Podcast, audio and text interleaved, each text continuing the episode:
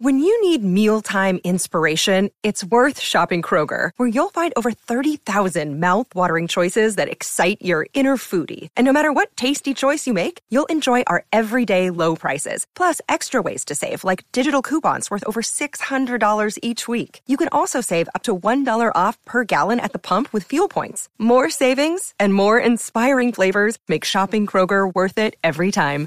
Kroger, fresh for everyone. Fuel restrictions apply.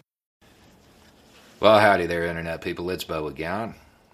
So, today we're going to talk about closing out 2020, looking forward to 2021, and uh, see what's in store for us. We're going to talk about billionaires and we're going to talk about food. And a little bit of foreshadowing.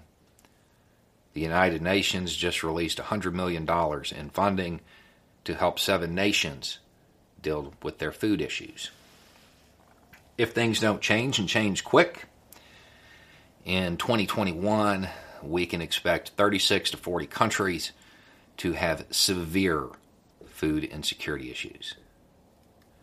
This is because of a combination of the current state of the world economy, the public health thing, weather caused by climate issues, just a whole bunch of stuff. The real worry, though, is that nation states will not come off the cash to help because their economies aren't doing so great either. The price tag to stop the famine is $5 billion. The price tag to ease the malnourishment is an additional $10 billion. So we're talking about a total of $15 billion that may not be coming from nations, all the nations in the world, $15 billion. To stop with the World Food Program, the Nobel Prize winners, described as famines of biblical proportions. They are pinning their hopes on individual billionaires coming forward.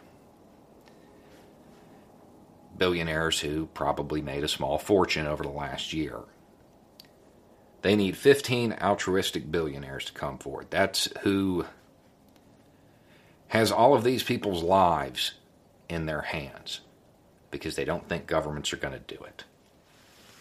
it. Sounds to me like we have a little bit of a resource management issue. Sounds to me like the system's kind of broke. In a world as plentiful as this one, this really shouldn't be a thing anymore.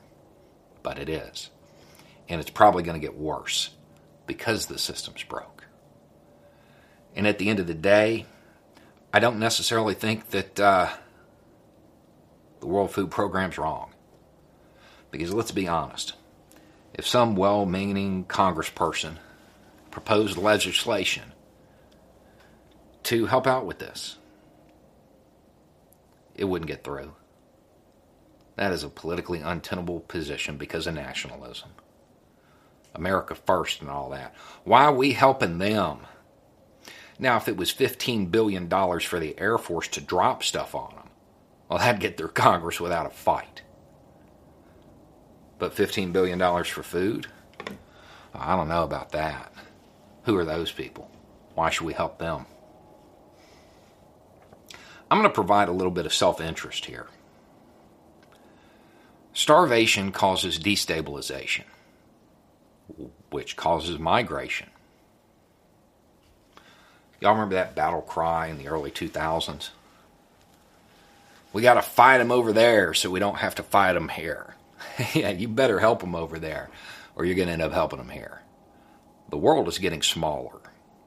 We are not as insulated from these issues as we used to be.